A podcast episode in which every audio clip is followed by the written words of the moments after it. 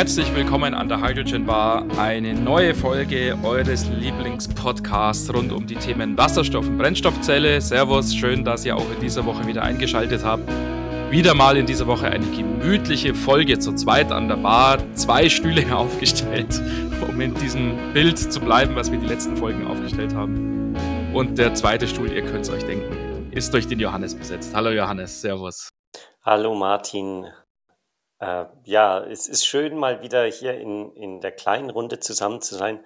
So auch als gewisser Ausklang der, des ja, ersten Halbjahres. Äh, ja.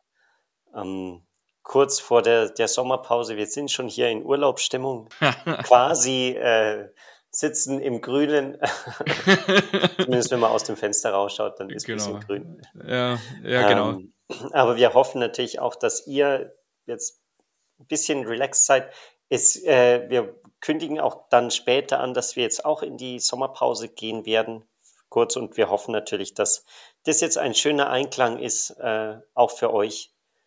Nichtsdestotrotz wollen wir aber natürlich über ein fachliches Thema auch reden. Genau. Nicht nur über unsere Urlaubspläne, die natürlich äh, erwähnenswert sein wären, aber lass uns einfach mal bei dem, bei dem äh, Wasserstoffthema bleiben. Genau.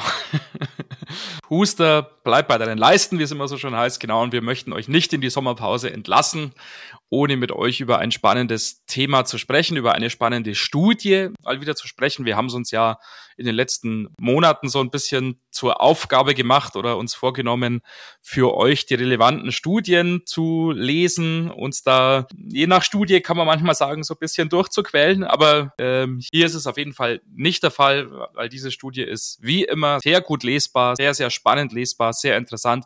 Es geht um den Fuel Cell Industry Review. Wir hatten letztes Jahr ja schon die 2020er Ausgabe von dem Report zum Thema. Der erscheint ja immer und deshalb heißt er ja Review sozusagen im Nachfolgejahr und der Fuel Cell Industry Review 2020, der ist eben Anfang 21 erschienen und hat sich die Entwicklungen 2020 zum Thema gesetzt. Und genauso verhält sich es jetzt mit dem Fuel Cell Industry Review 2021, der sich die Entwicklungen im Jahr 2021 eben anschaut und relativ spät jetzt im Jahr 2022, im Juli 2022 erschienen ist. Ja, das Jahr 2021 war da natürlich sehr, sehr spannend äh, in diesem Bereich Wasserstoff auch, weil es natürlich einiges Momentum gab, was sich dann Anfang des Jahres komplett geändert hat. ähm, das haben sie auch in diesem Report geschrieben, dass eigentlich hätten sie dann Anfang des Jahres nochmal irgendwie diese ganzen Einschätzungen neu schreiben können oder neu interpretieren können gerade mit dem der Veränderung von der Finanzierungslage von den Startups, mit den Gasproblemen, die äh, die Welt eigentlich hat, äh, ja. mit, mit dem, dem verstärkten Umschwenken weg von, von Gasverbrauch hin zu Alternativen. Ähm, nichtsdestotrotz wurde das eigentlich rausgelassen und sich wirklich auf das Jahr 2021 fokussiert. Ja. Das schon mal vorneweg. Äh, gerade wenn, wenn euch vielleicht der eine oder andere Aspekt dann jetzt äh, unter diesen, diesen neuen Aspekten zu kurz kommt. Ähm, das wurde extra so gemacht, dass man gesagt hat, wir machen 2021 getrennt von den aktuellsten Entwicklungen und der Rest kommt dann im nächsten Fuel Cell Industry äh, Review. Also da müsst ihr wahrscheinlich noch mal ein Jahr warten, dann besprechen wir das auch. Was insofern ja auch konsequent ist, wenn die jetzt nicht halt in den 21er Review jetzt plötzlich Dinge von 22 eingebaut haben. Das ist insofern konsequent und gut, finde ich.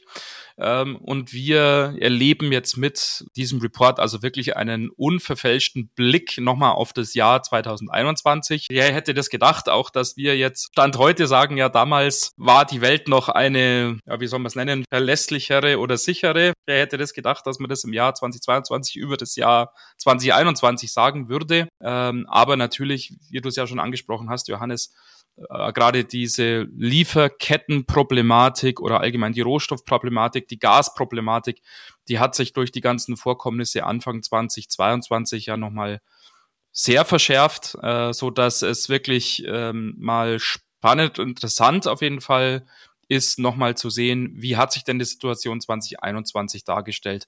Und was man so zusammenfassend schon mal sagen kann, wir können natürlich jetzt nicht in jedes Detail von dem Report gehen, selbstverständlich nicht, das wollen wir auch gar nicht, aber wir verlinken euch den Report natürlich in den Show Notes, sodass ihr euch dann selber ein Bild machen könnt, euch den selber runterladen könnt und das dann euch äh, selbst im Detail durchlesen könnt. Was wir schon mal zusammenfassend sagen können oder was ich zusammenfassend sagen kann, der Markt für die Brennstoffzellen entwickelt sich weiter, die Zahlen steigen weiterhin, die Brennstoffzellen werden größer, werden mehr.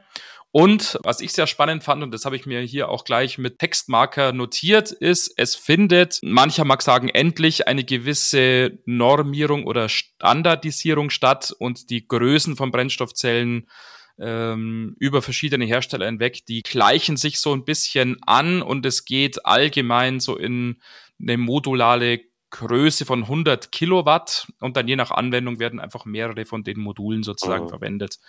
Ähm, und ja. das ist, glaube ich, eine Entwicklung, die ist zu begrüßen, weil man damit einfach dann Synergien und Economies of Scale äh, hinbekommt, wenn es halt nicht einen, ja, vielleicht kann man sagen, jetzt übertrieben halt Wildwuchs äh, verschiedener Produkte und Größen und Anwendungen gibt. Ja, im Bericht haben sie es schön umschrieben mit diesem berühmten Satz von, von Ford ja, zum Model genau. T. You can have any type or any size of fuel cell as long as it's 100 Kilowatt. ähm, das hat natürlich auch den Hintergedanken, dass es zu Skaleneffekten kommen soll, dass man wirklich die, die Produktion jetzt automatisieren kann, weg von der, von dem händischen Zusammenstecken ja. hin zu, zu Prozessen macht und damit natürlich auch den Preis runterkriegt. Und in den Anwendungen, die wirklich da anvisiert sind, scheint das auch wunderbar zu klappen, dass man da einfach sagt, man macht es modular und zum Beispiel in diesen 100 Kilowatt Schritten. Ähm, ja. die, es gibt wirklich auch viele Anwendungen, wo, wo 100 Kilowatt mehr oder weniger ausreichend sind. Ja. Und letztendlich denke ich mir wahrscheinlich diese die Unterscheidung mit der Leistung, das ist eher sowas, das im, im Personenfahrzeug, äh, Kraftfahrzeugbereich der Fall ist, wenn du halt dann doch sagen willst, ich habe hier fünf äh, PS mehr, mehr als, als, mein als Nachbar. Das, genau.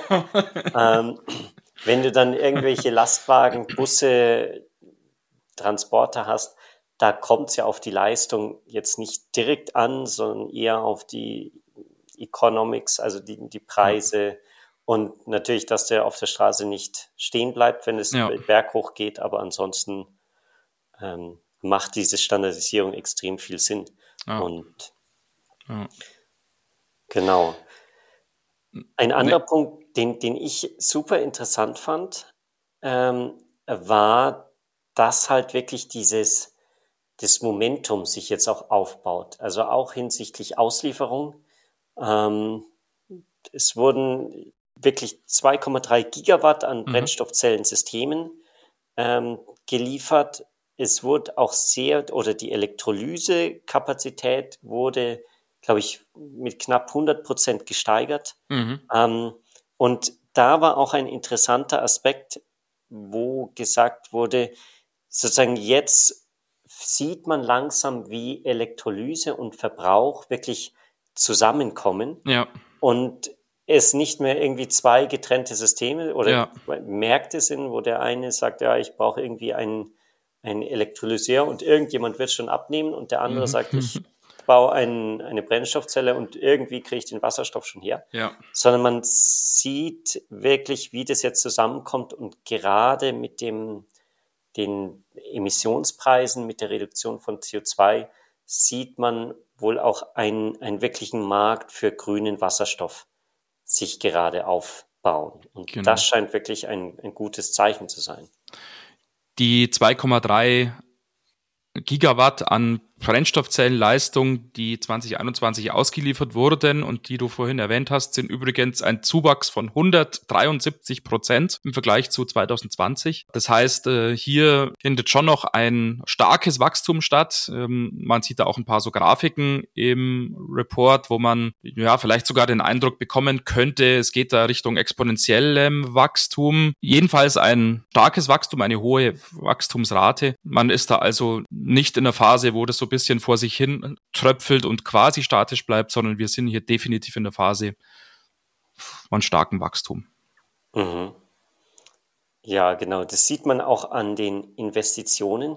Ich habe es ja vorher schon angesprochen, dass es in dem letzten Jahr natürlich ein, ein wahnsinniges gutes Jahr für diese ganzen äh, IPOs war, also die Initial Public Offerings, wo Firmen an die Börse gegangen sind, für irgendwelche Spec-Deals, für äh, ja quasi, wenn man Geld haben wollte, dann war, hätte man das letztes Jahr machen sollen. Ja.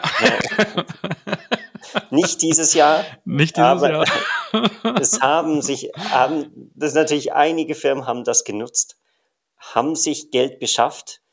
Ich meine, ich habe es mir leider nicht mehr angestrichen, aber ich glaube irgendwie im Hinterkopf zu haben, dass die geschrieben haben, 300 Milliarden an US-Dollar wurden mhm. in, in Fundraising mit irgendwelchen Joint Ventures und so weiter aufgenommen, ja. um die Entwicklung von Brennstoffzellen, von Elektrolysen, Lyse, von irgendwelchen Komponenten in diesem ganzen Wasserstoffkosmos äh, ja. Ähm, ja, zu finanzieren. Ja. Ja, genau.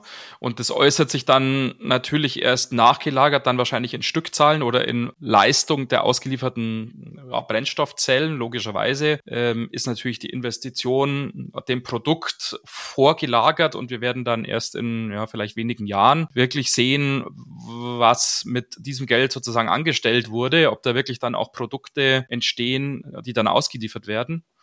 Ähm, Insofern sind natürlich die Stückzahlen oder diese Leistungsangaben, über die wir vorhin gesprochen haben, die wir für 2021 gesehen haben, insofern ein eine Art Rückschau in die Vergangenheit. Wie wurde denn in der Vergangenheit finanziert? Wie viel Geld wurde da reingesteckt und was ist dabei rausgekommen? Was ich ganz interessant finde, ist ähm, ein, ja, so ein, so ein Pärchen von Grafiken, was man im Report findet. Eine Art Vergleich der Stückzahl von ausgelieferten Brennstoffzellen auf der einen Seite und Leistung von ausgelieferten Brennstoffzellen auf der anderen Seite. Ähm, und da sind mir zwei Dinge aufgefallen. Zum einen, ja, die Stückzahl äh, steigt, aber steigt nicht in dem Maße, wie die Leistung steigt. Das heißt, die Brennstoffzellen werden tendenziell größer und sind tendenziell mit mehr Leistung ausgestattet. Äh, und zum anderen die größte Stückzahl ähm, ist nach wie vor, so war es in den letzten Jahren auch schon, im stationären Sektor tatsächlich zu finden. Der ähm, prozentuelle Anteil von Brennstoffzellen, die in der Transportanwendung im Verkehr zum Einsatz kommen, der steigt, aber die größte Stückzahl, der größte Anteil ist nach wie vor die stationäre Anwendung. Allerdings, wenn man sich dann auf der anderen Seite die Leistungen anschaut, also wo sind die Brennstoffzellen am größten oder welche kumulierte Leistung ist die größte ist der Transportsektor, der Mobilitätssektor mit Abstand führend, mit Abstand der größte Bereich. Äh, das heißt, im Transportsektor sind verhältnismäßig wenige Brennstoffzellen ausgeliefert worden, aber mit verhältnismäßig großer Leistung. Und im stationären Sektor verhältnismäßig viele Brennstoffzellen ausgeliefert worden, aber mit verhältnismäßig kleiner Leistung. Sehr spannend und in, gewisser Hinsicht auch überraschend für mich, weil man natürlich ja immer so ja landläufig denkt, ja die stationären Brennstoffzellen, das sind ja die das sind ja die großen fetten Dinger sozusagen und in den Fahrzeugen sind es eher die kleinen, aber scheint tatsächlich nicht so zu sein. Ja, ich äh, meine, ich habe da gelesen, das wird ja dominiert von diesem Enefarm mhm. ähm, System, was in Japan eingesetzt wird. Ja. Und das ist ja wirklich so, ein, so eine Haushaltsbrennstoffzelle. Also im ja. Prinzip wird da die Brennstoffzelle genutzt, um Warmwasser herzustellen ja. und, und Heizenergie und ja, dann fällt halt Strom ab im Prinzip. Ja. In Japan ist, wird es gerade oder seit Jahren ja schon sehr, sehr promoted, um auch Stabilität hinsichtlich Erdbeben herzustellen, dass wenn irgendwie das Netz ausfällt, dann hat man noch immer so Inseln von, von Stromproduktion. Und da braucht man natürlich nicht viel Energie. Also für sein Haus äh, braucht man ungefähr 10 Kilowattstunden am Tag äh, an, an Leistung. Das heißt irgendwie, keine Ahnung, im Prinzip würde schon 500 Watt Brennstoffzellenleistung reichen, ja. um das Haus zu versorgen. Ähm, und das ist vielleicht der Hintergrund, warum diese stationären Brennstoffzellen einfach massiv in der, den Stückzahlen sind, aber sehr niedrig in, in der Leistung. Das sind ja auch wirklich beeindruckende Zahlen, auch die dieses Enifarm-Projekt mittlerweile vorweisen kann. Äh, steht auch äh, im Bericht so dargestellt. Es sind also mittlerweile circa 424.000 solcher Einheiten ähm, in Japan ausgeliefert worden und installiert worden, die ja, es gibt Modelle, die mit PEM ähm, Brennstoffzellen operieren. Es gibt auch welche, die mit Solid Oxide Fuel Cells äh, operieren aber die Stückzahl ist wirklich sehr, sehr hoch mit 424.000 und äh, das erklärt natürlich genau das, was du gesagt hast. Hohe Stückzahl, aber verhältnismäßig kleine Leistung. Wenn wir schon da in Asien sind, das ist auch ein interessanter Punkt, dass halt weiterhin Korea und Japan wirklich die, die Zentren für Wasserstoff sind. Ja. Ähm, vor allem Korea wird ausdrücklich gesagt, dass das führend ist im Bereich Produktion, aber auch Anwendung. Ähm, also einmal natürlich durch Hyundai, durch, durch die Nexo, aber auch in, im Hinblick auf den, äh, die Elektrolyse und, und Wasserstoffnutzung. Äh, und ja, der, der treibende Faktor ist halt wirklich Hyundai, die planen ihre Brennstoffzellenproduktion äh, auf 100.000 Stück pro Jahr auszuweiten. Ja. Das ist wirklich extrem im, im Vergleich zu diesen, ich glaube, unter 10.000 Stück an Fahrzeugen, die sie im Jahr verkaufen. Ja. Also, da ist wirklich der Plan, die Brennstoffzelle nicht nur für diese Hyundai Nexo einzusetzen, ähm, sondern auch fremd zu verkaufen. Außer sie haben wirklich so große Wachstumsziele jetzt im, im nächsten Jahr, dass sie da das irgendwie verfünffachen wollen jedes Jahr. Naja, also es gibt ja zumindest schon den Plan im Lauf von 2023 die nächste Generation von dem Nexo ja auf die Straße zu bringen, also von dem Brennstoffzellen-SUV. Ähm, und da ist dann schon natürlich auch der Plan, da die Stückzahl jetzt mal hochzuschrauben, weil ähm, klar, es ist jetzt auch schon mit der aktuellen Generation vom Nexo jetzt um einiges mehr, äh, als es vorher war mit dem iX35. Aber natürlich, wir sind uns da alle einig und das weiß Hyundai natürlich auch, ähm, um da wirklich jetzt ein Geschäft aus der Sache zu machen, müssen da die Stückzahlen natürlich noch wesentlich hoch. Ja. Äh, der andere große Player ist natürlich Toyota mit dem Mirai. Da wurde ja ich weiß gar nicht, war das letztes Jahr, als der neue Mirai vorgestellt wurde oder schon Ende 2020? Mhm. Ähm, der wurde vorgestellt und hat aber im letzten Jahr dann einen Reichweitenrekord aufgestellt mhm. mit irgendwie 1300 Kilometern mit einer Wasserstoffladung. Und das äh, ist natürlich jetzt ein Punkt, wo Hyundai unbedingt äh, aufschließen will oder muss mit ihrem neuen Nexo, dass sie das übertreffen. Nichtsdestotrotz, über 1000 Kilometer Reichweite sind natürlich äh, wirklich, das sind Reichweiten, die, die sollten ausreichend sein. Ja. Im Hinblick auf die, ja, nicht gar so üppige Tankstellennetz ist es vielleicht auch sinnvoll, möglichst viel Reichweite im Auto zu haben. Ja. Ähm, dass man halt nicht so oft tanken muss. Allerdings muss man halt auch sagen, das Tankstellennetz wächst auch sehr, sehr stark. Ja. Ähm, nicht nur in Deutschland, sondern ja auf der ganzen Welt. eigentlich. Genau, auch dazu schlüsselt der Report schön äh, die verschiedenen Länder und Regionen auf. Es gibt so die bekannten Zahlen, wie wir sie aus Deutschland ja schon kennen, mit ja, den circa 100 Tankstellen und und auch nochmal der Hinweis, ja, dass das äh, Ziel für 2020, dass ja eigentlich 100 Tankstellen waren, ja eigentlich erreicht worden ist, aber halt deshalb eigentlich nicht erreicht worden ist, weil ältere Tankstellen jetzt schon wieder halt außer Betrieb gehen und so weiter. Ähm, ich habe mich da gefragt, wie alt müssen denn diese Tankstellen schon sein? Ja, naja. Naja, ich glaube, ja, die, es ist, die ja. Technologie verändert sich natürlich recht schnell und genau, wenn du dann irgendwelche ja. Tankstellen hast, die dann die 350 Bar so mit Mühe und Not erreichen, ja. ähm, vielleicht sind die dann nicht mehr ganz so für den modernen, die moderne Nutzung. Ja, und gerade so die ersten Tankstellen hatten natürlich schon ähm, äh, ja, ich hoffe, ich tue da keinem Unrecht, wenn ich das sage, aber die hatten natürlich schon auch ein Problem mit Zuverlässigkeit und mit Uptime, äh, beziehungsweise hatten eher ein Problem mit, mit, dass die Downtime halt viel zu hoch war, dass die immer wieder ausgefallen sind und dass es da immer wieder technische Probleme gab und das ist natürlich Gift, wenn man sich auf so eine Tankstelle einfach halt verlassen muss, halt weil es nicht äh, viele gibt und und ähm, und wenn man sich dann nicht sicher sein kann, ja, es gibt eine, aber die ist die ganze Zeit außer Betrieb, dann ist es natürlich auch äh, brutal schwierig, äh, auf der Fahrzeugseite da einfach mitzugehen. Und aus dem Grund, glaube ich, ist es dann schon sinnvoll, wenn man gerade jetzt ältere und unzuverlässige Tankstellen da aus dem Verkehr zieht und vielleicht erneuert. Ja. Da ist auch interessant, Deutschland eben knapp unter 100 Tankstellen, ja. ist trotzdem das Land mit der drittgrößten Anzahl an Tankstellen. Mhm. das Land, das führend ist, ist Japan ist mit Japan? 160 Tankstellen. Ähm, da, da merkt man halt, wie gering oder homöopathisch diese, diese Zahlen noch immer sind. Ja. Eigentlich.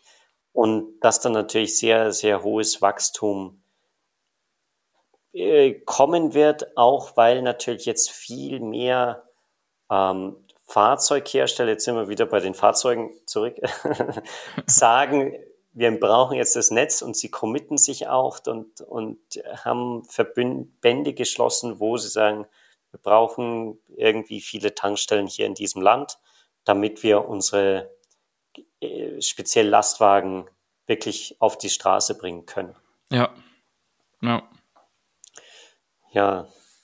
Ein Punkt, den ich auch super interessant fand, war jetzt über ganz auf das, das Unternehmenslevel gesprungen, dass äh, diese Big System Strategies angesprochen haben. Also damit meint der Report, dass Firmen sich noch immer darauf spezial oder nicht spezialisieren, sondern wirklich das gesamte Spektrum abdecken wollen bzw. müssen. Ganz früher war es so, da gab es halt niemanden, der irgendwie, keine Ahnung, Ventile für die Brennstoffzelle ge äh, geliefert hat und dann hat der Brennstoffzellenhersteller gesagt, gut, jetzt muss ich Ventile auch bauen.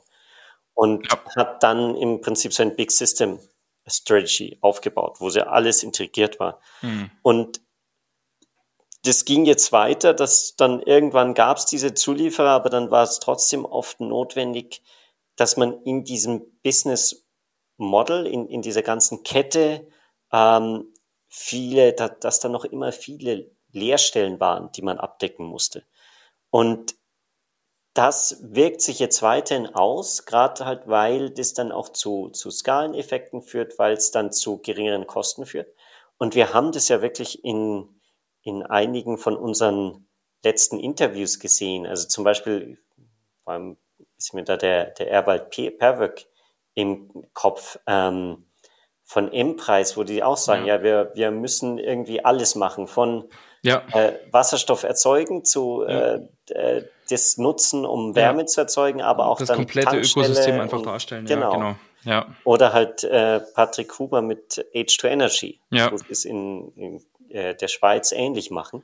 Ja. Und das ist noch immer der, der treibende Punkt für viele, viele Firmen um halt einfach zu sagen, ich kann nicht warten oder will ja. nicht warten, bis da irgendeine andere Firma dann das abdeckt, so ja. wie es ich brauchen kann, ähm, dass ich einen Zulieferer habe, ich muss das selber machen. Ja, genau. Gut, ja, ich glaube, wir können nur noch mal hinweisen drauf, wenn euch mehr Einzelheiten interessieren, sei es zu den äh, Stückzahlen oder Leistungen von Brennstoffzellen, sei es zu den Fahrzeugen, sei es zu den Tankstellen, sei es zu verschiedenen anderen äh, Anwendungen, auch die wir jetzt gar nicht erwähnt haben. Es gibt ja auch die Kapitel über Schiffe, über Flugzeuge, über Trucks natürlich, da sind wir jetzt gar nicht drauf eingegangen. Ähm, aber ich glaube, wir, wir können guten Gewissens einfach den Report für jeden empfehlen, der sich da selbst ein Bild machen will. Aber wie gesagt, der Link ist in den Show Notes. Äh, vielleicht können wir auch den David Hart wieder gewinnen oder mal anschreiben äh, für ein Statement, auch dass er selber mal wieder eine Einschätzung äh, abgeben kann. Wir hatten ihn letztes Jahr ja hier zu Gast an der Bar und er hat seine Einschätzung zum 2020er Report gegeben. Aber ich glaube für heute, Johannes, äh, so das Nötigste oder das Wichtigste haben wir gesagt zum Report. Ja. Und äh, ja, damit verabschieden uns in die Sommerpause. Sehr gut. Genau. ähm, wenn ihr Fragen habt, meldet euch gerne bei uns. Ihr kennt die E-Mail-Adresse, ihr kennt die Webseite genau. wahrscheinlich. Äh, wir wünschen euch auch eine schöne Sommerpause.